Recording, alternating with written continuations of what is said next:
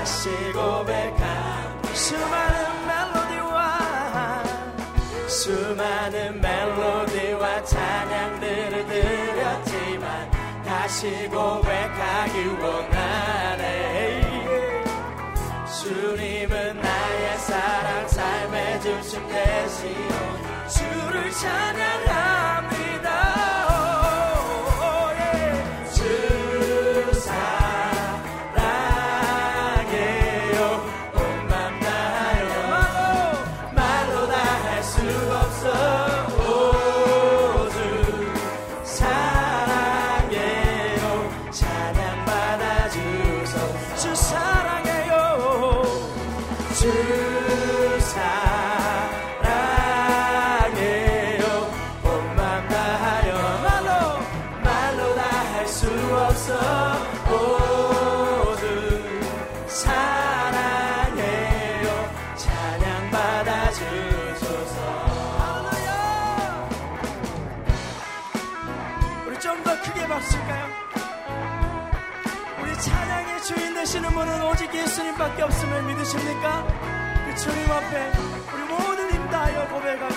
합시다. 주님 사랑, 주님 사랑 다시 고백하는 새날 주심 감사해요. 주님 사랑 다시 고백하는 새날 주심 감사해요. 주님 사랑. 주님 사랑 다시 고백하는 새날 주심 감사해.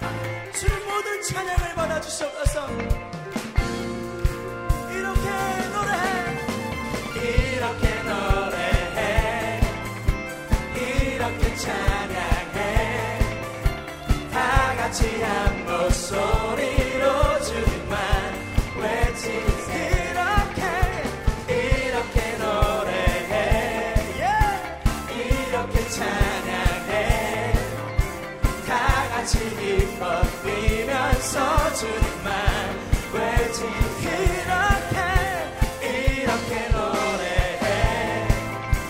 이렇게 찬양해. 다 같이 한 목소리로 주님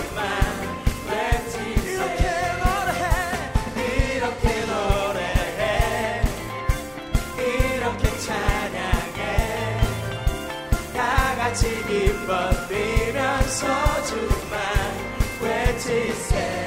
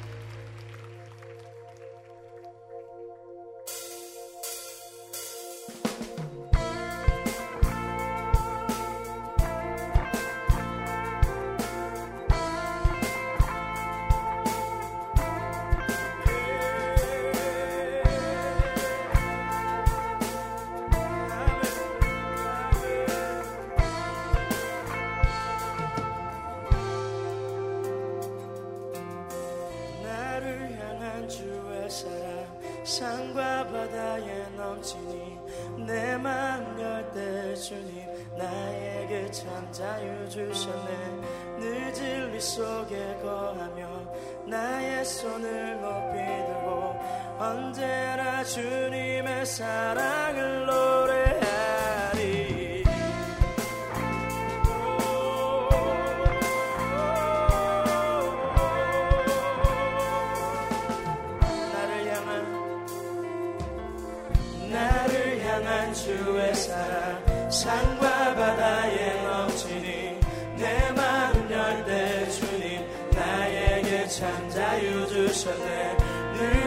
속에 거하며 나의 손을 높이 들고 언제나 주님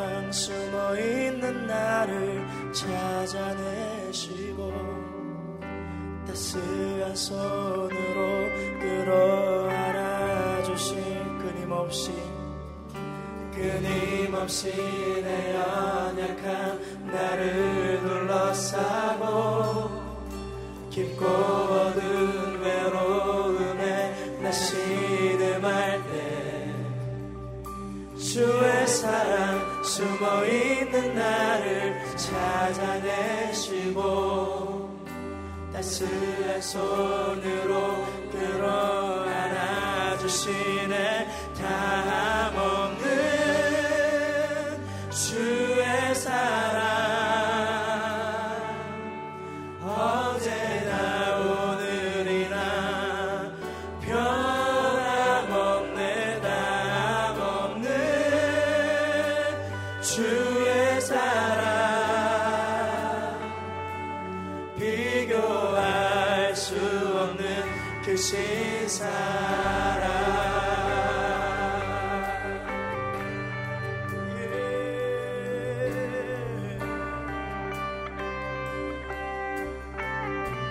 끊임없이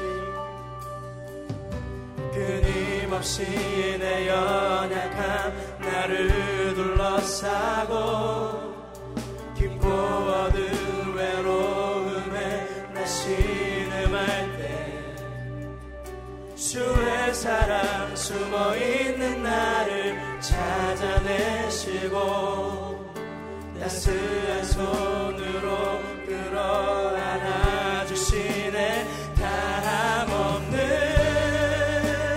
to end.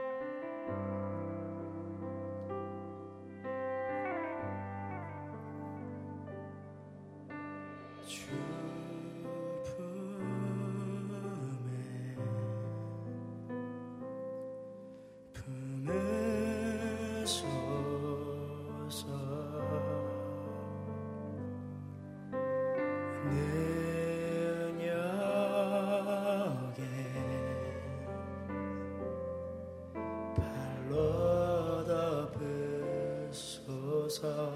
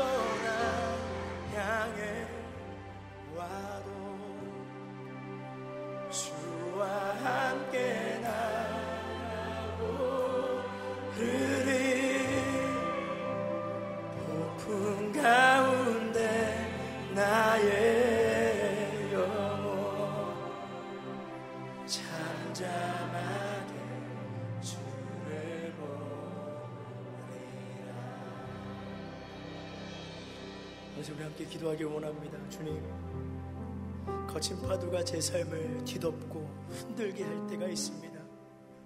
주님, 그래도 주님 품에 내가 있음을 믿습니다. 절대로 주님의 품을 떠나지 않을 것입니다. 주님과 함께 동행하기를 원합니다. 주님 오늘 이 시간 가운데 함께하여 주셔서 주님 품에 내가 있음을 깨닫는 시간 되게 하여 달라고 우리 함께 기도하며 주님 앞에 나아가겠습니다. 주님 하나님 인도하여 주시옵소서. 주님의 은혜와 사랑으로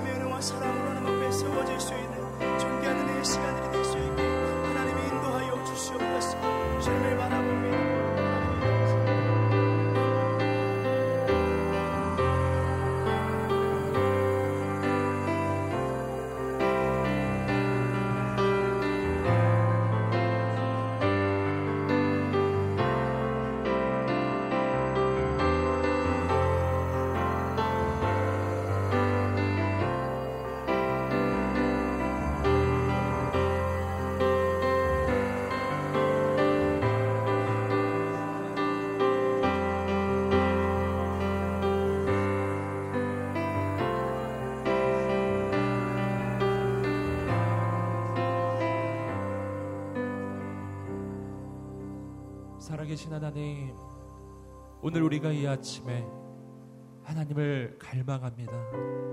하나님을 의지합니다. 주님 임하여 주시옵소서. 우리 메마른 10년 가운데 임하여 주시옵소서. 오늘 우리의 죽어가는 영혼을 살려 주시옵소서. 하나님의 크고 놀라운 일을 이루어 주시옵소서. 하나님의 부르심을 따라가게 하여 주시옵소서. 하나님 불러주신 이 세상 가운데 거룩한 영향력 있는 영적 리더로 우리를 세워 주시옵소서.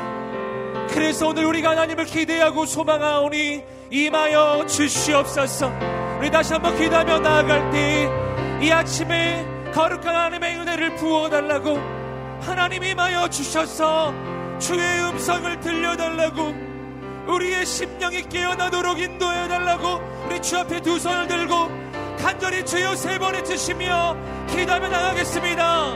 주여, 주여, 주여, 역사여 주시옵소서, 역사여 주시옵소서. 기도하며 나가는 모든 인생마다 심령마다 하나님 말씀하여 주시옵소서. 오늘 우리의 영혼이 깨어나게 하여 주시옵소서. 오늘 우리의 심령이 새로워지게 하여 주시옵소서. 아버지.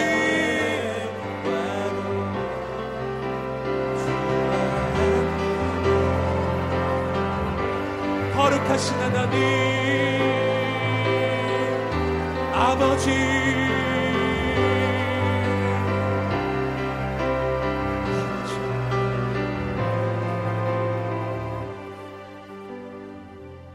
살아계신 하나님, 주님을 사모하며 갈망하는 모든 인생마다 임하여 주시옵소서. 성령으로 기름 부어 주시옵소서. 오늘 이 아침에 친히 오셔서 말씀하여 주시옵소서. 우리 영혼이 깨어나게 하여 주시옵소서. 주의 뜻을 깨닫게 하여 주시옵소서. 거룩한 믿음의 결단이 일어나게 하여 주시옵소서. 우리 인생을 이 시대 거룩한 영향력 있는 영적 리더로 세우소서. 오늘 이 아침에 우리가 주님을 기대합니다. 감사하며 예수님의 이름으로 기도드립니다. 아멘. 우리 살아계신 하나님께 감사와 찬양의 박수를 돌려드리겠습니다. 주님을 찬양합니다. 예, 우리 리더십 컨퍼런스 오신 여러분 너무 축복하고 격려하고 환영합니다. 아, 지난밤에 잘 주무셨나요? 예. 조금 잠이 모자리시나요? 예. 오늘 하나님께서 이 아침에 우리에게 새 힘과 새 능력을 부어 주실 것입니다. 우리 좌우에 있는 분들에게 한번 말씀해 주시겠습니다. 하나님을 기대하십시오. 네, 한번 더 말씀해 주세요. 하나님께서 당신을 통해 놀라운 일을 이루실 것입니다. 아멘.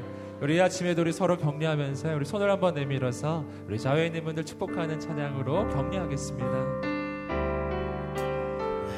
하나님께서 좌우에 있는 분들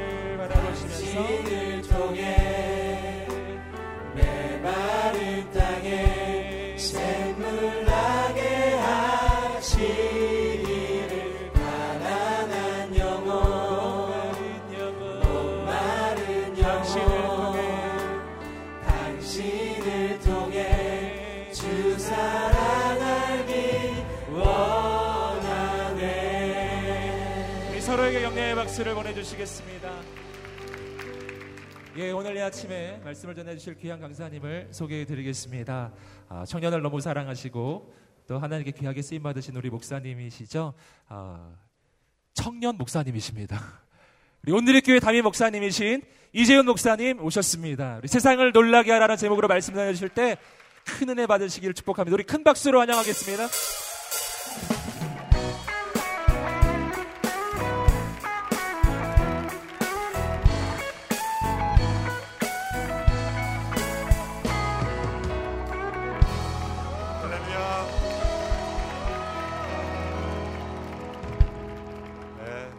감사합니다.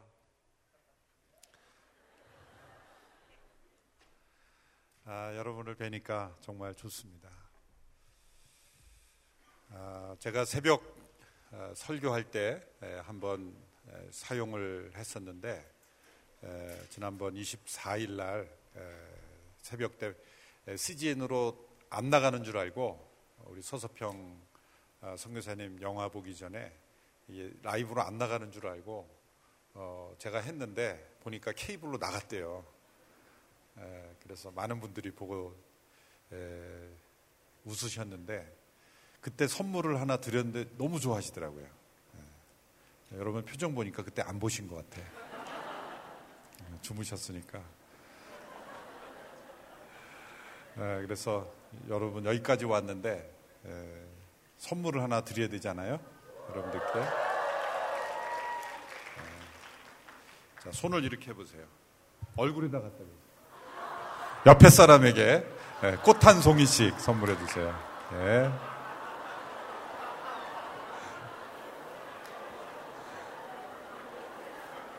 바로 이 선물이었어요. 네. 나는 꽃 한 송이 필요 없다. 장미꽃 한 송이면 된다. 그러면 이렇게 하시면 됩니다. 이렇게.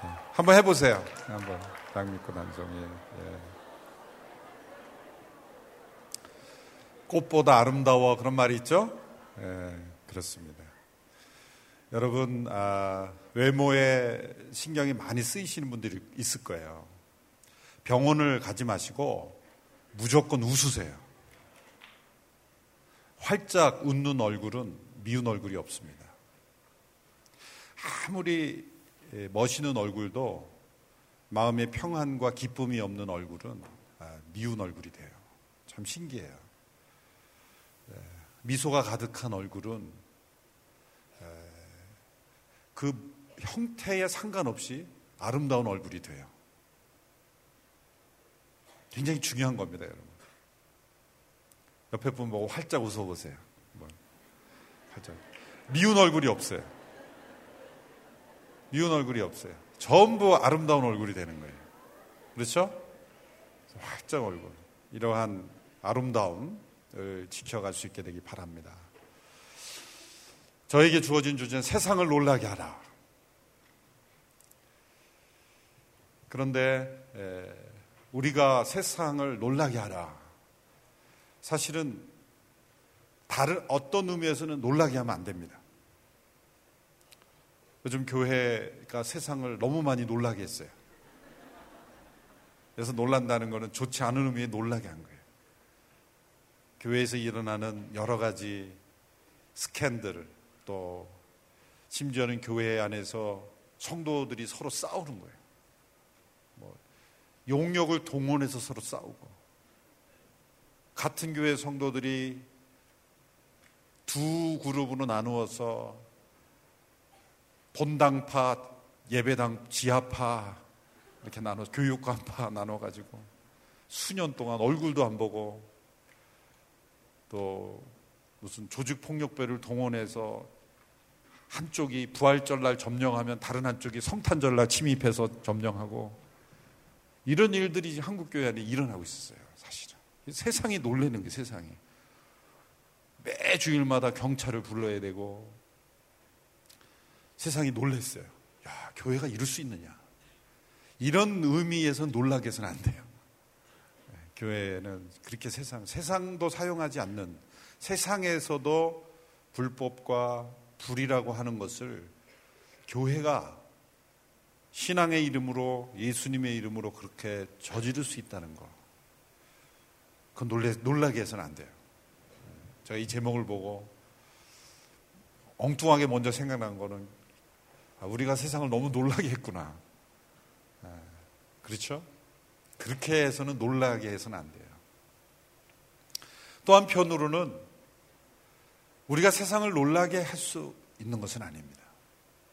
우리가 세상을 놀라게 해야 되겠다는 어떤 결심, 다짐, 어떤 캠페인, 어떤 프로그램도 세상을 놀라게 할 수는 없습니다. 우리가 세상을 놀라게 할 수 있는 힘 우리에게 없어요. 역사를 바꿔보겠다고 하는 어떠한 프로젝트도 그렇게 뜻대로 바뀌지 않습니다. 우리 자신의 어떤 힘과 결심과 의지로 세상을 놀라게 할 방법은 존재하지 않습니다. 단 한 가지 우리에게 주어진 길이 있는데 세상을 우리가 놀라게 하는 것이 아니라 세상이 우리를 보고 스스로 놀라는 거예요. 그렇죠? 그것이 크리스찬 웨이고 그것이 하나님의 말씀이 우리에게 가르쳐 주시는 길이고 역사 속에서 그리스도인들이 세상을 놀라게 했다라고 할 때는 바로 이 같은 방법으로 이 같은 길을 통해서 놀란 거예요. 그리스도인들이 세상을 놀라게 하려고 한 것이 아니라 세상이 그리스도인들을 보고 놀란 거예요. 그러므로 세상을 놀라게 하는 것은 열매요, 결과입니다. 그럼 우리가 세상을 놀라게 할 수 있는 유일한 길이 있다면 그것은 단 한 가지 길인데 우리가 믿는, 우리가 의지하는, 우리가 주요 그리스도라 고백하는 예수님으로 인해서 우리가 놀라야 돼. 우리가 예수님으로 인해서 우리가 놀랄 때 세상은 우리를 보고 놀랍니다. 우리 안에 있는 예수님을 보고 놀라는 거예요.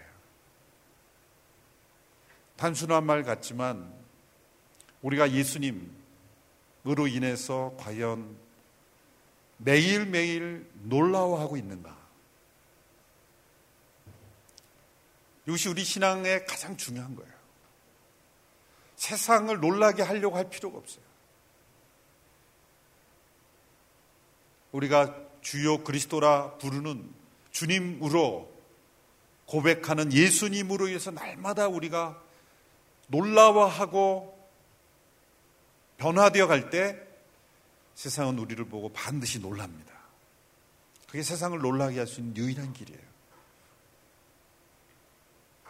복음서에 나타난 실제 예수님의 행적들을 보면 공통적인 특징이 예수님을 만났던 사람들은 다 예수님으로 인해서 놀랐다는 거예요. 예수님이 행하신 기적으로 인해서 놀랬죠. 예수님께서 중풍병자를 마가복음 2장에 보면 친구들이 데려온 중풍병자를 고쳐주신 이후에 이렇게 말씀하셨어요. 내 죄가 사하여졌느니라. 그랬을 때 바리새인들이 놀랐어요. 저가 어떤 사람이길래 어떤 존재이길래 그런 말을 할 수 있는가? 놀랬어요. 풍랑이는 파도를 예수님께서 파도야 잠잠하라 풍랑아 잠잠하라 그래서 큰 바람과 풍랑을 잠잠케 하셨을 때 사람들은 놀랬어요. 저가 뉘기에 바람과 풍랑도 순종하는가? 그분이 누구이시길래 자연을 통치한단 말인가? 귀신을 내어 쫓을 때도 사람들이 놀랬습니다. 저가 뉘기에 저런 영적인 권세가 있단 말인가? 예수님의 그 역사를 보면서 사람들은 놀랬어요. 또한 예수님의 가르침을 들었을 때 놀랬어요. 예수님이 12살 때 성전에서 부모님은 다 떠나고 났지만 그 자리에 남아서 율법학자들과 대화했죠. 그 율법학자들이 그 예수님의 지혜와 그 말씀을 듣고 놀랐어요. 예수님의 가르치심을 통해서 놀랐어요. 예수님의 삶의 방식을 보고 놀랐어요. 그가 만나시는 분은 소위 우리 모두는 다 나를 더 발전시켜 줄 사람을 만나기를 원해요. 그런데 예수님이 만나셨던 사람들은 당시의 세리와 죄인들로 분류되던 그 당시가 계급 사회는 아니었지만 소위 상대해서는 안 되는 사람들로 지목된 언터처블이라고 말할 수 있는 그런 세리와 죄인들. 예수님은 그들에게 교제의 문을 여셨고 심지어는 그들에게 먼저 다가가기도 하셨어요. 여리고의 세무장이었던 삭개오. 여리고도 지나가시면서 그 삭개오를 만나셨죠. 삭개오는 키가 작아 나무 위에 올라가 예수님이 누구신가를 보려 했다 그랬어요. 사실 이 사케오가 키가 작아서 볼 수 없다 그러는데 너무 키가 작은 거에 너무 이렇게 우리는 세속에 몰두하는 경우가 있어요. 여러분 키가 커도 사람들이 많이 보면 안 보여요. 너무 그 키 작다는 거에 너무 이렇게 몰두한 나머지 해석을 잘 못해요. 나무 위에 올라간 이유는 사실은 보려고 한 이유도 있지만 자신을 숨긴 거죠. 당시에 이 성경에는 뽕나무라고 되어 있지만 돌감람나무가 정확한데 돌감람 돌이라고 하는 것은 참 감람나무라는 것은 진짜 감람나무의 열매가 쓸모 있는 나무 열매를 맺는 것을 참 감람나무라고 그러고 돌 감람나무라고 하는 것은 그 열매가 쓸모 없는 의미에서 돌이라는 거예요. 우리 언어로 붙인 거예요. 그런데 그 열매를 맛있는 열매로 바꿀 수 있는 길이 있는데 그것은 그 열매가 맺어질 때 상처를 내고 기름을 발라주면 그게 그 열매가 맛있어지고 상품 가치가 있는 거로 변화되는 거예요. 그래서 그 감람나무 위에 올라가서 그 당시에 작업을 하는 그런 예, 일꾼들이 있었는데 그 중에 한 사람으로 자기는 위장한 거예요. 아무도 안 올라갔는데 혼자만 뻘쭘하게 올라간 게 아니란 말이에요. 보겠다고 예수님을. 그러니까 그 여리고로 가는 거리에 일하던 사람 중에 한 사람으로 자신을 위장해서 왜냐하면 자신이 너무 노출된 사람이기 때문에 위장해서 올라가서 예수님을 보려 했는데 예수님이 지나가시면서 그 사교를 바라보고 먼저 말씀하셨어요. 길을 가다가 먼저 사교야 내려오라. 사교가 깜짝 놀랐을 거예요. 왜 놀랐겠을까요? 왜 놀랐을까요? 그 당시에 인터넷이 있습니까? 무슨 뭐가 있습니까? 오늘날에는 어느 도시에 가면 그 당시에 뭐 그 지역의 유명한 사람들 뭐 다 사진으로 검색하면 이미지까지 다 나오잖아요. 예수님이 여리고로 가면서 여리고의 세무서장이 세리장이 사개오라는 거를 인터넷으로 검색하고 지금 보시는 게 아니잖아요. 스마트폰으로 보시니까 얼굴 똑같은 사람 있네 그러고 그러니까 사개오는 놀랄 수밖에 없 자기의 이름을 부르는 아마 그 나무에서 깜짝 놀라 떨어질 뻔했을 거예요. 내가 너희 집에 좀 머물러야 되겠다. 머물러야 되겠다. 스테이 해야 되겠다는 거예요. 일정 기간 좀 너희 집에 뭐. 그때 사람들이 놀랐어요. 수군거렸어요. 예수님이 저 사람이 어떤 사람인 줄 모르시면서 저러시는가? 예수님 다 아셨죠. 모두가 만나기 꺼려하는 그 사람을 예수님은 오히려 만나셨어요. 모두가 만나고 싶어 하는 그 전장 누가복음 18장에 보면 젊은 부자 관원이 예수님께 옵니다. 예수님께 찾아와서 내가 어떻게 하면 영생을 얻을 수 있겠습니까? 율법에 뭐라고 되어 있느냐? 이렇게 이렇게 되어 있습니다. 그걸 지키라. 제가 다 지켰습니다. 너에게 한 가지 부족한 일이 있는데 내가 가진 재산을 다 팔아 가난한 사람에 주고 나를 쫓으라. 그랬더니 이 젊은 부자 관원이 재물이 많은 거를 근심하여 그냥 돌아갔다 그랬어요. 예수님께서는 그 사람에게는 너무나 엄격한 기준을 제셨어요. 내가 가진 재산을 다 팔아 가난한 사람에게 주어 버리고 나를 따르라. 이 사람은 따를 수 없었어요. 만약 예수님께서 조금만 헌금하고 나 따라 그러면 기꺼이 따랐을 거예요. 재산이 많으니까 너가 가진 일부만 헌금하고 10분의 1만 헌금하고 나를 따라 그랬으면 귀엽고 어, 어쨌든 했을지 몰라. 근데 다 팔으라고 하니 나더러 거지가 되라는 거 아니에요. 따를 수 없었다는 거예요. 그럴 필요가 있었을까? 세상에 어떤 종교 지도자 있으면 이렇게 말할 수도 있어요. 그렇게 따라오려고 하는 예수님의 제자가 되고 싶어 하는 사람이 있으면 어, 당신이 부유하니까 우리가 그렇지 않아도 어? 이게 점점 제자가 많아져서 이 식수 인원이 많아져서 말이죠. 수, 수련의 용어로 식수 인원이 많아져서 자금이 필요하니까 조금 헌금하고 들어오면 우리가 받아줄게. 그런 식으로 한 팀으로 만들어서 어떤 세력을 불릴 수도 있었을 거예요. 예수님은 내가 가진 돈을 다 단 한 사람에게 주고 나를 따르라 그랬으니까 따를 수가 없었다는 거예요. 그런데 사기오는 그 다음 장에 나오는 사기오는 도리어 부정한 돈으로 많은 사람들을 괴롭게 하면서 부를 축적한 소위 외국 노여 죄인인데 당신 집에 좀 머물러야 되겠다. 뭔가 안 맞는 것 같아요. 젊은 부자 관원의 집에는 예수님께서 내가 너희 집에 좀 머물러야 되겠다라고 한다면 좀 어울리는 거예요. 그래도 사회에서 존경받고 경건하고 젊은 부자 관원이란 말이죠. 유대 사회 지도층이란 말이죠. 바리새인 중에 인정받는 사람이란 말이죠. 어울리는 거예요. 그런데 사케와 예수님의 만남은 전혀 어울리지 않아요. 그런 의미에서 이것은 매우 사람들에게 놀라움을 주신 만남인 거예요. 예수님이 택하여 부르신 제자들의 구성원을 보세요. 예수님께서 제자들을 부르실 때 예루살렘에 가서 소위 그 당시에 엘리트라고 여겨지는 사람들로 제자들을 구성하지 않았어요. 예수님이 세상을 놀라게 하는 프로젝트를 하시기 위해서 지자들을 함께할 팀원들을 부른다고 할 때 세상 전 세상을 변화시킬 프로젝트를 한다 그럴 때 그래도 그 당시에 좀 똑똑하고 더 잘나고 인정받는 사람들로 구성하는 게 맞지 않을까요? 세상적인 논리로는. 근데 예수님은 예루살렘에서 그 당시에 소위 말하면 바울처럼 그 바리새인으로서 혹은 사두개인으로서 인정받는 실력 있는 지도층에 있는 사람들이 있었단 말이죠. 그 사람들을 제자 로다 삼으면 드림팀이 되지 않아요?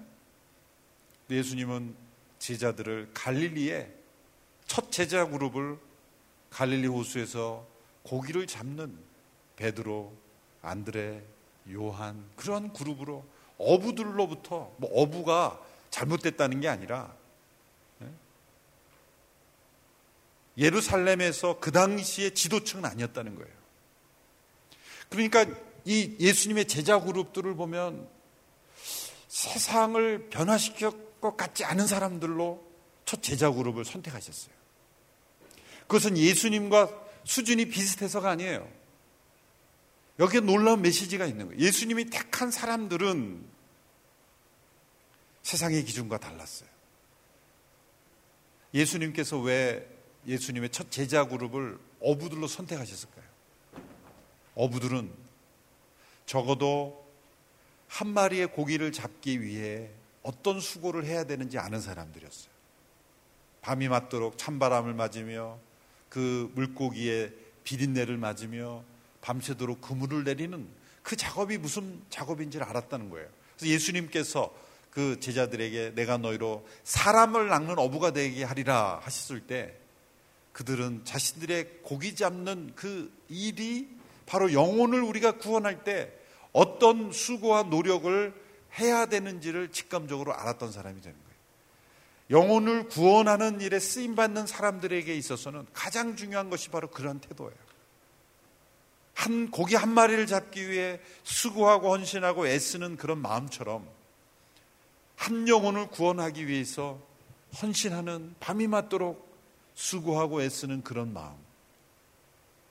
그래서 예수님은 어부들로 첫 제자고를 하시죠. 그런데 제가 말하고 싶은 것은 그 예수님의 제자 공동체의 내용을 보세요. 어떤 사람들이 첫 번째 열두 제자의 그룹을 이루셨나 보세요. 여기에 놀라운 구성원의 비율이 있어요. 베드로와 같은 사람이 있는 반면에 베드로는 사실은 계산적인 사람이 아니에요. 여러분, 어부들이 고기를 잡을 때 멸치나 이런 뭐 고기 작은 고기를 잡을 때 한 마리 한 마리 사이즈 재고 막 이럽니까? 몇 센치인지 이렇게 사이즈 재고 멸치 그 사이즈 재가지고 한 마리 한 마리 계산해가지고 그런 식 계산 아니에요. 그냥 퍼가지고 어? 그냥 한 포대 얼마 그냥 이렇게 넘기는 거죠. 그렇죠. 어? 그거를 물고기 한 마리 한 마리 사이즈, 길이, 뭐 크기, 몸무게 달아가지고 막 이렇게 그렇게 계산적이지 않아요. 굉장히 보면 굉장히 순박하고 순수하고 말이죠. 화낼 땐 무섭고. 그런데 이 베드로와 정반대의 기질의 사람이 있다면 누구냐면 가론 유다 같은 사람. 굉장히 계산적인 사람. 그래서 어떤 미국의 기업, 크리스찬 기업 회사에서 그 사원을 뽑는 데이터베이스에 열두 제자의 그 이력을 놓고 돌렸더니 딱 한 사람 합격하더라는 게 가룟 유다만 합격하고 다 떨어졌다는 거예요. 그래서 이 사회 조직 속에는 살아남을 수 있는 유일한 사람, 철저하게 계산적인 사람. 베드로 같이 이렇게 계산할 줄 모르는 사람은 사실은 사회가 잘 억셉트하지 않아요. 베드로의 파워가 있고 유다의 파워가 있어요. 그런데 이 베드로와 유다는 어떤 의미에서는 서로 상충되는 인격이에요. 또 예수님의 제자들 가운데 보면은 이 열심당원 그 당시 열심당원이라는 시몬 있었어요. 열심당원은 그 당시에 극, 극, 극, 극 우파예요. 그러니까 쉽게 말하면 이 세리와 같은 사람을 무력 때로는 테러를 해서라도 이 사람들을 세상에서 제거해야 된다라고 생각하는 사람들. 그래서 우리 국가와 민족을 위해서 나쁜 짓을 매국노의 일을 하는 사람들은 아예 세상에서 제거해 버린다라고 헌신한 사람들이 모인 단체가 열심당원이라는 거예요. 근데 그 출신인 시몬이 예수님의 제자가 됐어요. 그런데 예수님 열두 제자 가운데 또 어떤 사람이 있냐면 마태. 마태는 전직이 세리예요. 그래서 예수님이 부르셔서 딱 가봤더니 정적이 앞에 앉아 있는 거예요. 그러니까 여심당원과 세리는 서로 한 테이블에 앉아서 식사할 수가 없어요. 같이 식사할 수가 없는 사람들이에요. 그러니까 예수님의 12명의 그 예수님의 부르신 구성원들만 봐도 서로 세상에서는 만날 수 없는 사람들이 만난 거예요. 그걸 보고 세상 사람들이 놀랬고 또 뿐만 아니라 예수님의 제자들도 서로 놀란 거예요. 도대체 예수님은 어떤 분이시길래 이러한 사람들을 서로 불러 모으는가? 무엇을 위해서? 예수님이 행하신 기적, 당연히 놀라운 거죠. 예수님이 하신 말씀, 그 깊고 심오한 인간의 심령을 꿰뚫는 그런 진리의 말씀이라 사람들이 놀랐고, 형식적이고 미사역으로 가득한 말씀이 아니라 산상수훈의 말씀을 보면 구약의 율법을 자기 나름대로 왜곡해서 이렇게 첨언해 가지고 부풀려서 만든 교훈이 아니라 정말 진리의 말씀, 어떤 시대에 들어도 올바른 진리의 말씀을 설명해 주시는 그 말씀에 사람들이 권세에 놀랬고 예수님께서 만나신 사람들 그 대상에 차별이 없는 것을 보고 놀랬고 예수님께서 부르신 그 구성원들 그 예수님의 제자 공동체의 구성원들을 보면서 놀랬고 예수님의 모든 삶과 사역과 성품은 사람들을 놀라게 했어요. 왜 놀랬을까요? 그분에게는 죄가 없었기 때문에. 그분에게는 하나님의 권위가 있었기 때문이에요. 여러분, 우리의 삶에 있어서 가장 중요한 것은 내가 누구인가 이기 전에 더 중요한 것은 내가 믿는 예수님이 누구신가? 그게 더 중요한 거예요. 그리고 그분으로 인해서 내가 진짜 놀라고 있는가? 여러분, 예수님이 우리의 죄를 대신하여 죽으셨음을 믿습니까? 3분의 4분의 1만 믿고 4분의. 여러분 예수님이 여러분의 죄를 대속하여 죽으신 구세주이심을 믿으십니까?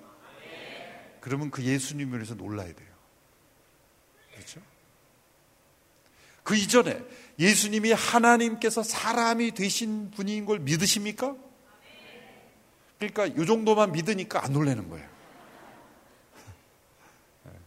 우리가 사도신경으로 전능하사 천지를 창조하신 하나님 아버지를 믿고 그 독생자 예수 그리스도가 동정녀에게서 태어나심을 믿고 그 신앙 고백을 하지만 그 믿음으로 인해서 내가 놀라워하고 있냐 이거예요. 그리고 그분은 장사된 지 사흘 만에 죽은 자 가운데서 다시 살아나심을 믿으십니까? 정말 믿는다면 우리 놀라야 되는 거예요. 그리고 그분은 죽은 자 가운데 다시 살아나 승천하셔서 하늘 보좌 우편에 지금도 살아 계셔서 역사를 통치하고 계심을 믿으십니까? 놀라야 되는 거예요. 그리고 산자와 죽은 자를 심판하러 다시 오실 것입니다. 다시 오실 주님을 믿으십니까? 그렇다면 우리는 놀랍고 두려워해야 되는 거예요. 이 예수님의 삶과 죽음과 승천과 다시 오시는 그 주님이 나의 주님이라면 우리는 놀라야 되는 거예요. 자다가도 놀랍게 해야 되는 거예요. 그리고 두려워해야 되는 거예요. 사람들이 성탄절에 기쁘다고 좋으셨네 라고 우리가 찬송을 부르지만 사람들이 놀라지 않는 이유가 어디 있을까요? 성탄절 예배를 마치고 나눈 성도들의 모습 속에 기쁨과 놀라움이 없는 거예요. 부활절에 예수 다시 사셨네 플래카드를 붙여도 사람들이 놀라지 않는 이유는 부활절 예배를 드리고 나온 성도들의 모습 속에 성도들이 놀라지 않는 걸 사람들이 놀라겠어요. 예수님을 믿는다고 하는 사람들이 예수님을 인해서 놀라지 않는데 사람들이 놀라워하겠어요? 저 그냥 하는 얘기구나. 그렇게 여기겠죠. 예수님의 그분이 어떤 분이시고 그분이 행하신 일, 그분의 말씀, 그분의 죽음과 부활과 승천과 재림, 이 모든 예수님에 관한 사실로 인해서 우리가 놀라워해야 돼요. 예수님의 부활하신 행적을 기록한 복음서를 보면 한결같이 제자들은 믿기 어려워하고 놀라고 두려워했다는 거예요. 천사들이 계속해서 다니면서 제자들을 권면한 핵심의 내용은 뭐냐면 두려워하지 말라, 두려워하지 말라, 놀라지 말라, 두려워하지 말라는 말 뭐 계속 천사들이 반복하는 거예요. 여러분, 예수님이 죽으셨다가 다시 살아나셨다는 것은 정말 놀랍고 두려운 일이에요. 그것을 우리가 듣고 우리 가운데 놀람이 있어야 돼요.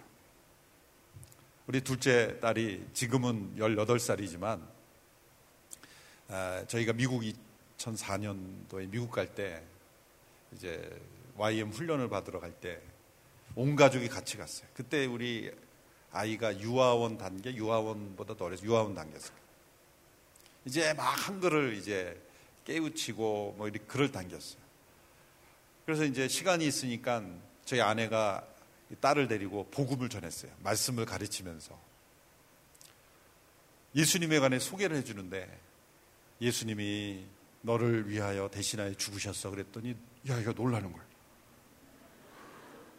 하나님이 이상한 분이래요. 그러면서 이런 질문을 하는 거예요. 엄마 아빠는 내가 중요해? 다른 집애가 중요해? 너가 중요하지. 근데 하나님은 왜 자기 아들을 죽이셔? 그 놀라는 거예요. 하나님 아들이 더 중요하지 않아요? 그래서 막 믿기 어려워하는 거예요. 우리는 그렇게 그렇게 놀라운 관점으로 생각해 본 적이 없어요. 하나님이 그 아들을 우리에게 주시는 건 당연한 거라고 생각해요. 죄송합니다, 제목. 막 흥분되니까 땀이 나네. 당연한 거라고 생각해요. 예수님은 죽으셔야만 돼. 예수님의 죽음이 마땅한 거야. 마땅한 겁니까? 우리가 죽어 마땅한 건데 하도 반복해서 들으니까 예수님의 죽음에 대한 신선한 충격을 잃어버린 거예요. 예수님은 죽어 마땅한 분이고 나는 살아 마땅한 존재야. 거기서부터 우리 신앙의 능력이 잃어버리는 거예요.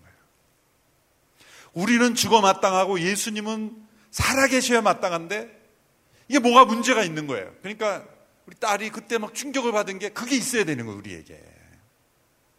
하나님은 왜 이상하지? 엄마 아빠는 내가 더 중요할 텐데 하나님은 왜 하나님의 아들을 죽여? 그 아이의 세계관에서 이해할 수가 없는 거예요. 그래서 막 그것 때문에 힘들어요. 그 다음날 이제. 그런데 예수님이 죽음으로 끝난 게 아니라 다시 살아나셨어 그랬더니 우리 딸이 그래 잘 됐다. 놀라는 거예요. 잘 됐다. 죽어서 막 마음이 힘들었는데 다시 살아나셨어 그러니까 잘 됐다. 막, 잘 됐다. 여러분 예수님이 부활하셨다는 소식을 듣고 막 이게 있어야 되는 거예요. 아, 잘 됐다. 승리했다. 이겼다. 그 아이의 모습을 보면서 너 왜 이렇게 흥분하니? 그렇게 말할 수가 없었어요. 그게 우리가 예수님에 관한 사실을 처음 들었을 때 우리에게 마땅히 있어야 되는 거예요. 예수님 왜 죽으셨지? 그 하나님의 신비한 사랑, 이해할 수 없는 사랑에 대해서 우리는 의문을 던질 수 있어야 돼요. 그리고 예수님의 부활하심의 승천에 대해서 다시 오심에 대해서 우리는 경외감을 갖고 두려워해야 되는 거예요. 그 예수님에 놀랄 때 우리 속에는 제자들의 마음 속에 사도행전으로 넘어가면 그렇게 두려워하고 놀랐는데 그들에게 성령이 임하시자 그들은 담대하게 됐어요. 그들은 세상을 두려워하지 않고 하나님을 두려워하게 됐어요. 그리고 놀라운 것은 그들 안에 말할 수 없는 기쁨이 그들 가운데 샘솟아 오르기 시작했어요. 말할 수 없는 기쁨. 시브리서 11장에 보면 세상이 감당치 못하는 사람들, 바꿔 말하면 세상이 놀란 사람들이 된 거예요. 세상이 어떨 때 놀라요? 세상 사람들은 이 정도는 가져야 기뻐하는데 사람들은 모든 그런 걸 잊어버려도 기쁠 수 있는 거예요. 세상의 기준과는 다른 기준으로 살아가는 것을 보고 기뻐하는 거예요. 경제적으로 어려워도 육신의 고난이 오고 질병이 오고 때로는 내가 가진 것을 다 잃어버려도 그 마음속에 기쁨이 샘솟아 오르는 거예요. 말할 수 없는 기쁨. 그 C.S. 루이스라는 영국의 문학가는 자신의 자서전 이름을 뭐라고 적었냐면 Surprised by Joy. 기쁨에 의하여 내가 놀랐다. 왜 Surprised by Joy가 됐을까요? Surprised by Jesus. 예수님으로 인해 놀랐을 때 우리 마음속에 기쁨이 세상이 줄 수 없는 기쁨이 샘솟아 오르는 거예요. 그랬을 때 사도행전에 나타난 그리스도인들의 모습은 그들은 처음 예수님의 이, 이 땅에 사시는 모습, 행적, 그분의 죽으심, 모든 게 다 놀라웠어요. 왜 예수님 죽으셔야만 되는가? 이해할 수 없었어요. 예수님이 그냥 그 세상을 제압해 버리시지 왜 저렇게 무력한 모습으로 죽으셔야만 했는가? 이해할 수가 없었어요. 그것도 놀라운 거예요. 사람들이 조롱했어요. 내가 만일 메시아이든 십자가에서 내려오라, 내려오라. 계속해서 조롱했잖아요. 제자들은 답답했어요. 예수님은 오병이어의 기적을 일으키신 분이고 죽은 나사로를 살리신 분이고 풍랑을 잠잠케 하신 분이고 수많은 귀신들을 내어 쫓으신 분이고 그런 파워풀한 예수님인데 왜 저런 모욕을 당하시면서 억울한 죽음을 고난을 당하시면서 가만히 있냐 답답해 그게 놀라운 거예요. 그것도 놀라운 거예요. 내가 만일 메시아고 내려오라 내려오라 그럴 때 예수님 만일 이렇게 못 박혀 계시다가 팍 내려오셨어요. 내가 참다 참다 더 이상 못 참겠다. 일로 와봐. 아는 사람이네. 그러면서 예수님께서 내려오셨어요. 그래가지고 십자가를 뽑아 드시고 제압을 하시는 거예요. 너 나 조롱했지? 일로 와. 그러면서. 십자가로 보내는 거예요. 바로 십자가로 보내는 거예요. 십자가를 휘두르시고 다니 휘두르고 다니시는 거예요. 이것들이 내가 보자 보자 하니까 내가 능력이 없는 줄 알고 예? 예수님이 그런 능력이 있으셨을까 없으셨을까요? 네, 있으셨죠. 예수님이 말씀요 내가 열 수 많은 천사를 내가 불러서 너희를 제압하지 못할 것 같으냐? 제자들이 그 잡혀갈 때 막 베드로가 흥분하니까 그랬잖아요. 칼을 들고 말이죠. 막 그러던 사람이 어린 소녀 앞에서 사원 앞에서 부인하고 도망갔잖아요. 예수님이 그런 능력이 없으신 게 아니에요. 그 엄청난 능력을 가지신 분이 왜 십자가에 저렇게 무능하게 죽으시냐 이거예요. 그게 이해가 되지 않는 거예요. 놀라운 거예요. 왜 메시아이신 분이 고난당하셔야 되는가? 이해할 수가 없는 거예요. 그것도 놀라움이에요. 그렇게 십자가에서 내려오시고 그 자신을 고통당하게 하는 사람들을 제압하실 수 있는 예수님 왜 그렇게 무능하게 죽으셔야만 했는가? 그것도 몰라. 그런데 예수님이 말씀대로 그 무덤에서 일어나 부활하셨다. 그것도 믿기 어려운 거예요. 예수님이 말씀 안 하셔서 놀란 게 아니라 말씀하신 대로 이루어졌다는 사실을 믿기 어려운 거예요. 여러분 신약에 나타난 부활의 기록이 사실임을 증명하는 이유는 바로 예수님의 제자들이 모두가 믿기 어려워했다고 기록되었기 때문에 믿을 수 있는 거예요. 그게 진정성 있는 문서라는 증거예요. 사람들이 자신들이 예수님의 부활을 조작하고 실제로 부활하신 게 아닌데 부활했다고 거짓말을 하면서 정작 자신들은 믿기 어려웠다고 기록하는 사람들이 있을까요? 그들은 한결같이 예수님의 부활을 받아들이기 어려웠다는 거예요. 놀란 거예요. 그런데 그 놀람과 두려움이 예수님이 약속하신 성령을 기다리자 성령이 그들에게 임했을 때 그들은 놀라운 기쁨과 능력으로 세상에 감당할 수 없는 사람들이 되었어요. 우리는 그 예수님이 누구이신지에 대해 놀라야 되고 이 성령의 임재하심으로 인해서 우리가 놀라움을 경험해야 돼요. 제가 앞서 말씀드린 C.S. 루이스라는 분, 근데 다시 어떻게 올라가죠? 큰일 났네요.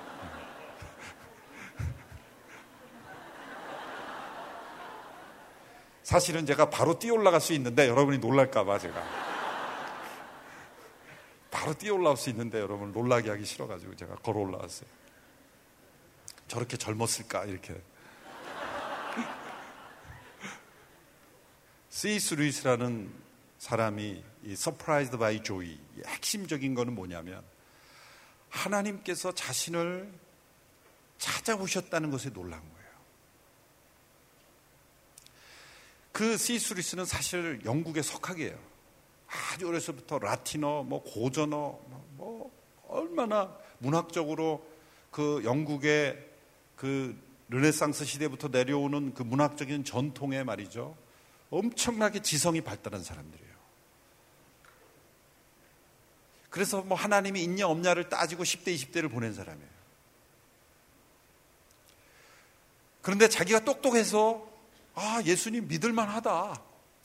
까짓거 내 믿어드리지 뭐. 가끔 교회 보면 예수 믿어주러 오는 사람들이 있어요. 아, 또 믿으라, 믿으라, 나 믿어달라 그러니까, 그래, 믿어주자.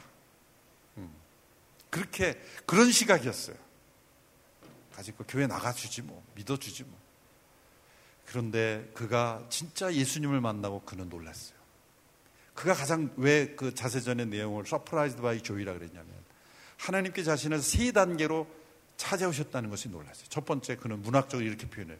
하나님이 자신을 찾아오실 때 처음에는 낚시꾼처럼 자신을 찾아오셨다는 거예요.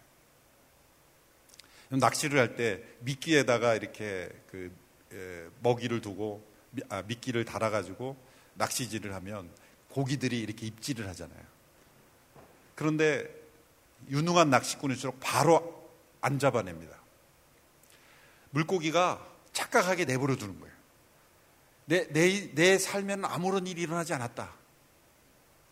만약 이걸 바로 올리라 그러면 이게 트어져서 도망가느라고 순간 그게 미끼가 떨어져 나가거든요. 그래서 미끼를 물어도 그 입질을 하면 가만히 내버려 둡니다. 그래서 물고기하고 착각하게 하는 거예요. 나는 지금 걸린 게 아니다. 그래서 자유롭게 다니게 해주는 거예요. 그래서 가려고 하면 이렇게 줄을 풀어줍니다.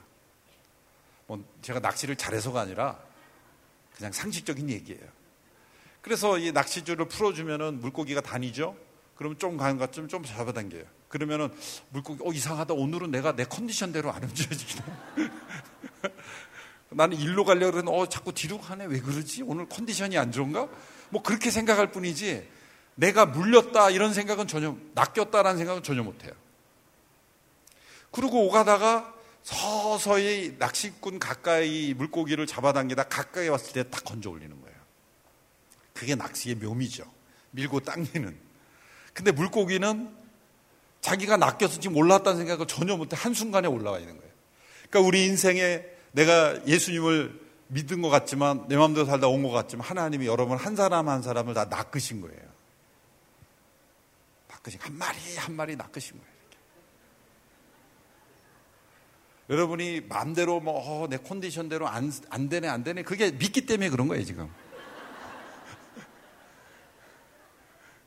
그래서 어느 한순간에 와보니까 하나님 나를 낚으셨구나. 그래서 놀랬다. 두 번째는 그의 신앙이 더 깊어지니까 낚시꾼이 아니라 하나님께서 나를 고양이가 쥐를 잡듯이 나를 찾아오셨다는 거예요. 여기에 쥐 한 마리와 고양이 한 마리를 놔두면요. 반드시 쥐가 잡힙니다. 고양이가 그 순간에 그 엄청난 속도가요. 기가 막힙니다.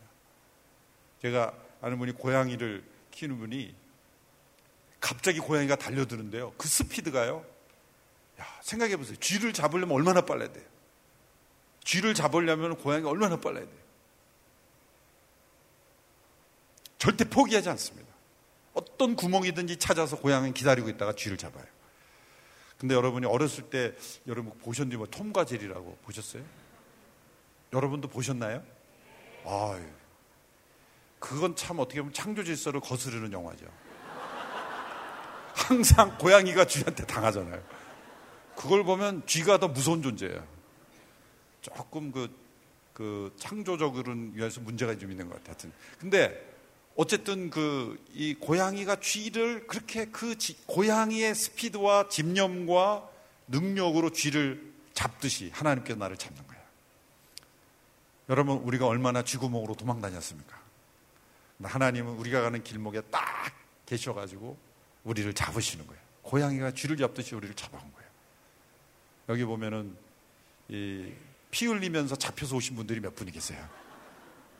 쥐처럼 도망 다니다가 잡혀서 오신 거예요. 또딱 잡혀온 걸 보고 놀라요. 세 번째는 그의 신앙이 더 깊어졌을 때 그게 아니었더라. 하나님은 천국의 사냥개들을 동원해서 나를 잡으셨다는 거예요. 이건 쥐 정도가 아니에요. 그 프란시스 톰슨이라는 사람이 천국의 사냥개라는 그 유명한 시를 썼죠. 그 맥락을 같이 하는 거예요. 여러분 사냥개 무리는요 진짜 표적을 놓치지 않습니다. 무섭습니다. 사냥 개들로 나를 추적하셔서 나를 건지셨다. 하나님께서 나를 그렇게 추적해 오시고 그런 집념과 그런 열정과 그런 헌신으로 나를 붙잡으셨다는 것에 그가 놀란 거예요. 여러분 이런 놀라움이 있습니까? 내가 예수님을 믿어 드린 게 아니라 이런 차원에는 전혀 놀랄 수 없어요. 이 예수님에 대한 놀라움이 있는 사람들은 바로 이런 C.S. 루이스의 고백과 같이 하나님께서 나를 낚시꾼처럼 나를 고양이처럼 천국의 사냥개처럼 나를 집요하게 찾아오셔서 나를 기어코 사로잡고야 마시는 그런 하나님의 열정과 그런 헌신으로 나를 찾아오셨다는 것에 놀랄 때 내 안에는 말할 수 없는 기쁨이 있다는 거예요. 내가 믿는 예수님, 내가 믿는 아버지 하나님께서 나를 그렇게 찾아오시는 하나님이시라는 거. 이 surprised by joy가 있을 때 우리는 세상을 놀라게 할 전략을 짤 필요가 없어요. 우리가 만약 이러한 예수님께 누워라고 예수님이 나를 찾아오신 그 사랑과 헌신에 대해서 놀라움이 있다면 우리는 세상을 놀라게 하는 거예요. 세상은 우리를 보고 놀랄 겁니다. 이런 사람을 가리켜 어떤 사람, 세상이 감당치 못할 사람들이에요. 히브리서에. 그들은 어떤 핍박, 어떤 순교의 자리도 두려워하지 않았어요. 정말 우리에게 필요한 것은 어떤 아이디어가 아닌 것 같아요. 생각하면 생각할수록 예수님으로 해서 우리가 더 놀라야 되는 거예요. 그분이 어떤 분인가를 계속해서 진짜 예수님이 어떤 분인가. 사람들은 그럴듯한 이야기로 예수님을 포장합니다. 현대로 갈수록 더 그래요. 예수님이 그냥 훌륭한 위인, 종교 지도자 정도로 되는 것 같아요. 그런데 C.S. 루이스가 바로 이러한 관점에서 예수님을 깊이 생각해 보았어요. 그런 예수님에 관해서는 세 가지 가능성밖에 없다 그랬어요. 첫 번째, 예수님께서 스스로 자기 자신에 대해서 하나님이시라고 주장하셨죠. 복음서를 보면 끊임없이 예수님은 나는 하나님이심을 그분은 천지를 창조하신 신성을 가지신 분임을 주장했어요. 그런데 예수님이 하나님이시라는 주장에 두 가지 가능성밖에 없죠. 첫 번째는 그 말씀이 예수님의 자기 주장이 사실일 경우와 사실이 아닐 경우 둘 중에 하나죠. 그렇죠? 논리적으로 해보는 거예요. 자, 여러분이 평소에 논리를 싫어하시더라도 이번은만은 좀 따라오셔야 돼요. 예수님께서 자신이 하나님이시라고 주장하신 거기서부터 출발해야 되는 거예요. 그 주장이 사실일 경우와 사실이 아닐 경우가 있어요. 만일 사실이 아닐 경우를 먼저 따져보세요. 예수님께서 사실이 그 주장이 사실이 아닐 경우에도 두 가지 가능성이 있죠. 첫 번째 가능성은 뭐예요? 예수님이 스스로 하나님이 아니신님을 알고도 그렇게 주장한 경우. 두 번째 가능성은 스스로 하나님이 아니신 것을 모르고 그렇게 주장한 경우. 그 두 가지 가능성밖에 없죠. 그러면 만일 예수님이 스스로 하나님이라고 주장하신 것이 사실이 아닌 것을 알고 그렇게 주장했다면 예수님은 어떤 사람이에요? 사기꾼이죠. 인류 최대의 사기꾼인 거예요. 수많은 사람들을 속고 속이고 또 속이고 있는 지금도 성공하고 있는 사기꾼이 되는 거예요. 왜? 스스로 하나님이시라는 걸 아닌데 아니라는 것을 알고 그렇게 사람들에게 믿도록 전파했으니 인류 최대의 성공한 유일한 사기꾼이 되는 거예요. 그런데 그런 사기가 가능할까요? 자기 스스로 자기의 존재에 대해서 거짓을 만들어 놓고 사실이 아닌데 사실인 것처럼 수많은 사람들에게 믿게 하고 믿게 하고 요즘 뭐 신천지 우리나라에 뭐, 뭐 하나님의 교회 이단들 사이비들이 있지만 그거는 한때예요. 사실이 아닌 것을 자신을 메시아처럼 포장해 가지고 다 거짓은 드러나게 돼 있어요. 한 시대를 벗어나지 못합니다. 한 시대를 거정하지 못해요. 성공해야 몇십 년이지 그것도 수많은 불법과 편법을 통해서 나타나는 거지 그거는 성공하지 못해요. 자신이 거짓을 만들어 놓고 그것을 위해서 죽을 수 있는 사람은 없어요. 예수님이 십자가에 못 박히신 이유는 그분이 하나님이셨기 때문이에요. 제자들이 순교하고 역사상 수많은 선교사들이 순교했던 이유는 예수님이 하나님이심을 증거했기 때문이에요. 그런데 제자들이 예수님이 부활하시지도 않고 부활하신 예수님이 아님에도 불구하고 부활하신 것처럼 거짓말로 꾸며놓고 예수님이 부활했다고 그렇게 거짓말을 만들어 놓고 그것을 위해서 죽을 수 있는 사람 없습니다. 아무도 없어요. 진실을 위해서는 죽을 수 있어도 거짓을 위해서는 죽을 수 없어요. 워터게이트 사건에 연루됐던 닉슨 미국의 닉슨 대통령이 아 척 콜슨 척 콜슨이 닉슨 대통령 밑에 있었죠. 백악관 참모로 그 사람이 Loving God이라는 자서전에서 그걸 고백했죠. 닉슨 대통령과 함께 백악관 참모 10명이 10명이 모여가지고 함께 음모를 꾸몄는데 그것을 절대로 비밀을 발산하지 말자고 그렇게 작심을 했는데 CIA가 조사 들어오자 두 주가 안 돼서 다 진실을 말했다는 거예요. 진실을 말했다는 거예요. 요즘도 뭐 거짓으로 막 해줘. 다 나오게 돼 있어요, 저거는. 왜 거짓을 만들어 놓고 그걸 위해서 죽을 수 있는 사람은 아무도 없어요. 심지어 감옥도 안 가려고 그래요. 감옥에 넣는다 그러니까 다 진실을 말하잖아요. 사람이 자기가 만들어 놓은 거짓말을 지키기 위해서 죽을 수 있는 사람은 아무도 없어요. 예수님이 하나님이심이 아닌데 그것을 알면서 사기로 거짓말로 그걸 포장해 놓고 그것을 위해서 예수님부터 제자들까지 다 줄줄이 지금까지도 그것을 위해서 수 불가능한 일. 그럼 두 번째 예수님이 하나님이시라는 주장이 사실이 아님을 모르고 그렇게 주장한 경우 그 경우 예수님 어떤 분이에요? 정신병자죠. 지금도 병원에 가면 스스로 하나님 뭐 예수님 뭐 부처 마오면 이런 사람 많잖아요. 자기가 누구인지를 모르는 거예요. 우리 아들한테 들은 얘기인데 자신이 쥐라고 생각했던 쥐라고 생각하고 사는 사람이 있어서 그 사람을 이제 병원에서 다 치료했어요. 그래가지고 당신이 이제 쥐가 아니라는 걸 알죠. 예, 저는 쥐가 아니라 사람이라는 걸 압니다. 그리고 이제 치료가 돼서 병원에서 나가는데 환송을 의사들이랑 환송을 하는데 병원 앞에 정문 앞에 고양이가 한 마리 이렇게 있는 거예요. 그 이 사람이 움찔하는 거예요, 이렇게. 아니, 그래서 아니, 당신 쥐가 아니라는 걸 알지 않냐? 그랬더니 안 되는 거야. 나는 이제 쥐가 아니라. 근데 왜 지금 고양이를 보고 그러냐 그랬더니 저는 제가 쥐가 아니라는 걸 아는데 저 고양이는 아직 모를 거 아닙니까? 그랬다는 거예요. 뭐 감동받을 얘기는 아니에요. 그러니까 이만큼 우리의 의식이 문제가 있으면 고쳐지기가 힘든다는 건데 자기가 스스로 하나님이 아님을 모르면서 그렇게 주장했을 가능성이 있죠. 그렇죠? 그러면 우리 모두는 다 정신적으로 문제가 있는 사람의 글을 읽고 묵상하고 큐티하고 그대로 살아야 되겠다 결심하고 불가능합니다. 예수님의 말씀 한 말씀 한 말씀. 그분의 삶. 슈바이처 같은 사람은 인간 예수의 삶을 감동을 받아서 헌신적인 삶을 살았던 사람입니다. 그건 불가능한 일이에요. 그러면 뭐예요? 예수님의 그, 그분이 하나님이시라는 그 주장이 사실이 아닌 경우에는 몰랐을 경우, 알았을 경우에 사기꾼 정신병자 아니란 뭐예요? 그 밖에 가능성은 없는 거예요. 그러면 다시 와야죠. 그분의 말씀이 사실일 경우밖에 없는 거예요. 그거를 받아들일 건가 받아들이지 않을 건가 두 가지 가능성밖에 없는.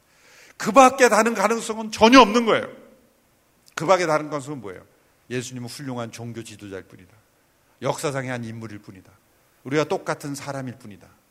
단지 훌륭한 삶을 살았을 뿐이다.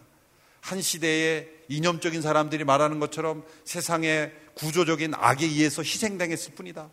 그러므로 세상의 구조와 권력에 의해서 희생당하면 다 예수님처럼 아, 말도 안 되는 얘기죠. 그런 어떤 이데올로기의 패러다임으로 예수님이 죽으신 게 아니라 그분은 실제 하나님이신 분이 우리 죄를 대속하여 죽으신 거예요. 그분이 말씀하신 그대로 예수님은 하나님이신 거예요. 그분이 죽으셨고 다시 살아나셨고 지금도 살아계시고 성령 안에서 우리의 삶을 다스리고 계신 거예요. 그리고 그분은 다시 오신다는 거예요. 그러므로 우리는 날마다 예수님으로 인해서 놀라야 되는 거예요. 그것이 신앙의 전부입니다. 우리가 어떤 말씀을 배우고 교훈을 받고 어떤 양육을 받고 어떤 교훈을 받아도 우리 신앙의 가장 핵심적인 건 뭐냐면 우리가 주님이요 구세주신 예수님에서 놀라야 되는 거예요. 그리고 그 예수님으로 인해서 날마다 기쁨과 능력을 경험하는 거예요. 예수님은 너희는 세상의 소금과 빛이라 그랬어요. 소금이 가장 high impact, 가장 강력한 영향력을 발휘하려면 어떻게 됩니까? 소금 맛이 그 자체가 있어야 돼요. high potency가 있어야 돼요. 그 자체가 소금 맛이 강해야 돼요. 그 소금 맛은 뭐예요? 우리 예수님으로 인해서 우리가 놀라 하는 거예요. 예수님의 임재가 있는 거예요. 두 번째는 뭡니까? 이 세상 속에 소금이 썩는 곳에 뿌려져야 되고 소금이 소금 또간에만 있으면 소금의 영향력을 발휘하지 못하죠. 부패하고 더럽고 썩고 소금이 필요한 곳에 붙어 있어야 돼요. 근접 접근이 있어야 돼요. 클로스 프락시메트가 있어요. 붙어 있어야 됩니다. 소금 맛이 있어야 되고 근접 접근해야 돼. 붙어 있어야 돼. 세상 속에 있어야 돼. 그럴 때 놀라운 임팩트가 일어나는 거예요. 그것은 우리가 세상을 놀라게 하는 것이 아니라 세상이 우리 안에 있는 예수님의 임재를 보고 세상이 놀랄 수밖에 없는 거예요.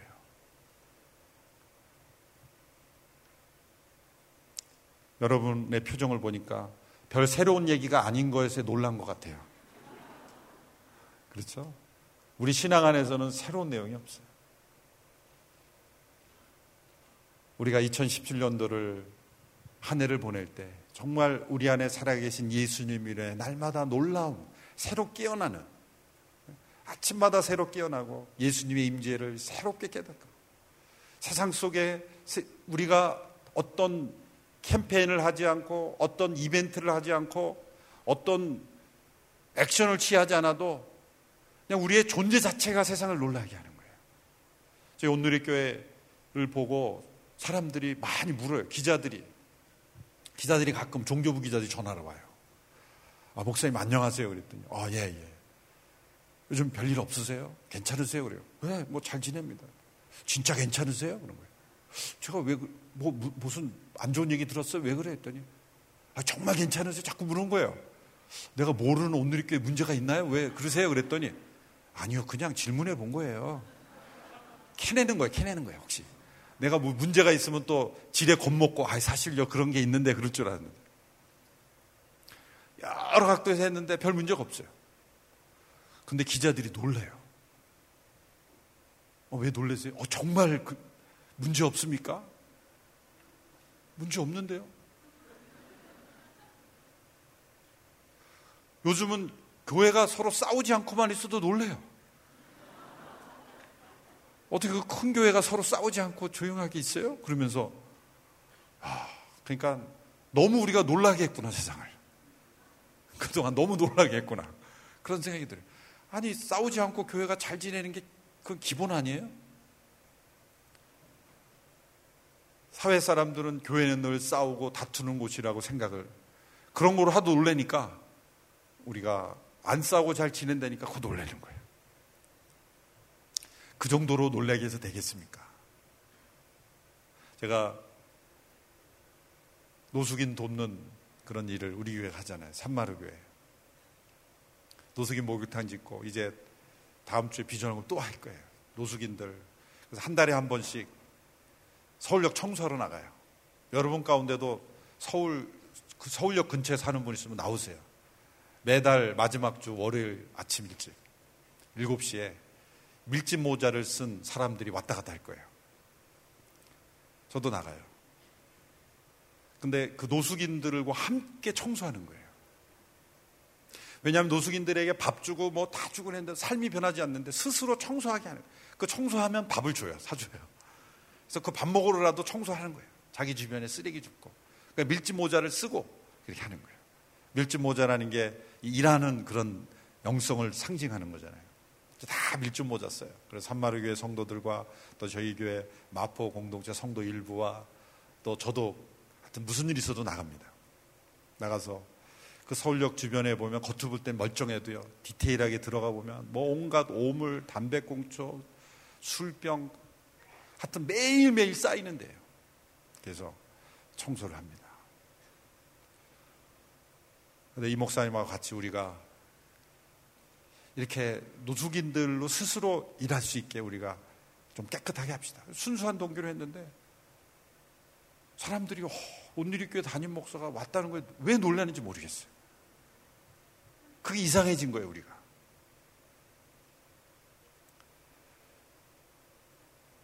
온누리교회가 그 산마루 교회와 같이 이렇게 동역하고 있어요.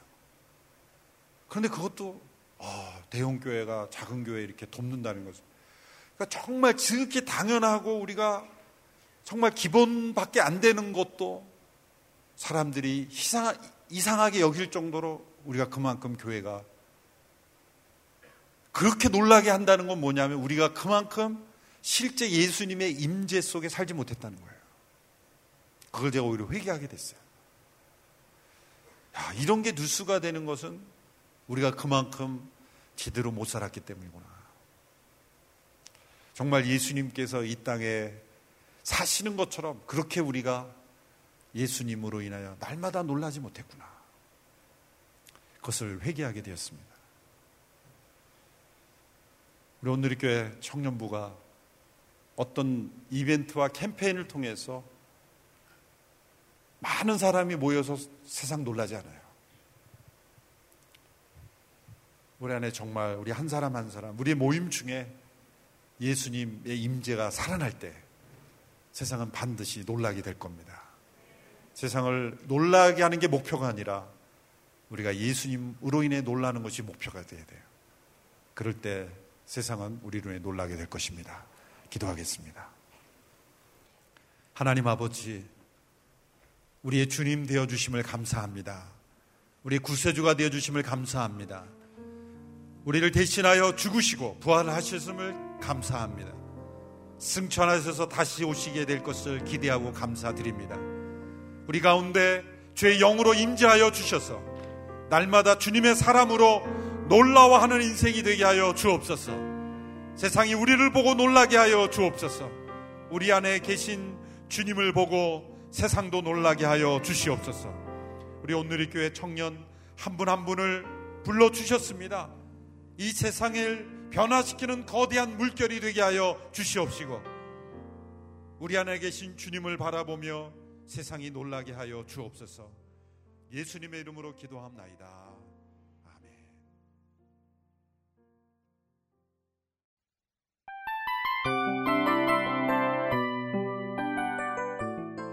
이 프로그램은 청취자 여러분의 소중한 후원으로 제작됩니다.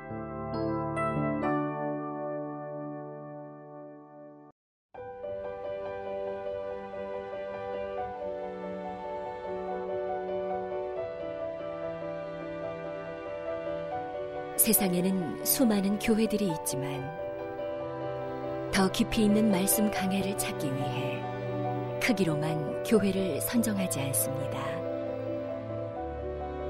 보다 좋은 영적 콘텐츠를 더 많이 나누기 위해 방송비를 받지 않습니다. 1년 365일 복음만 전하고 싶어서 우리는 광고를 하지 않습니다.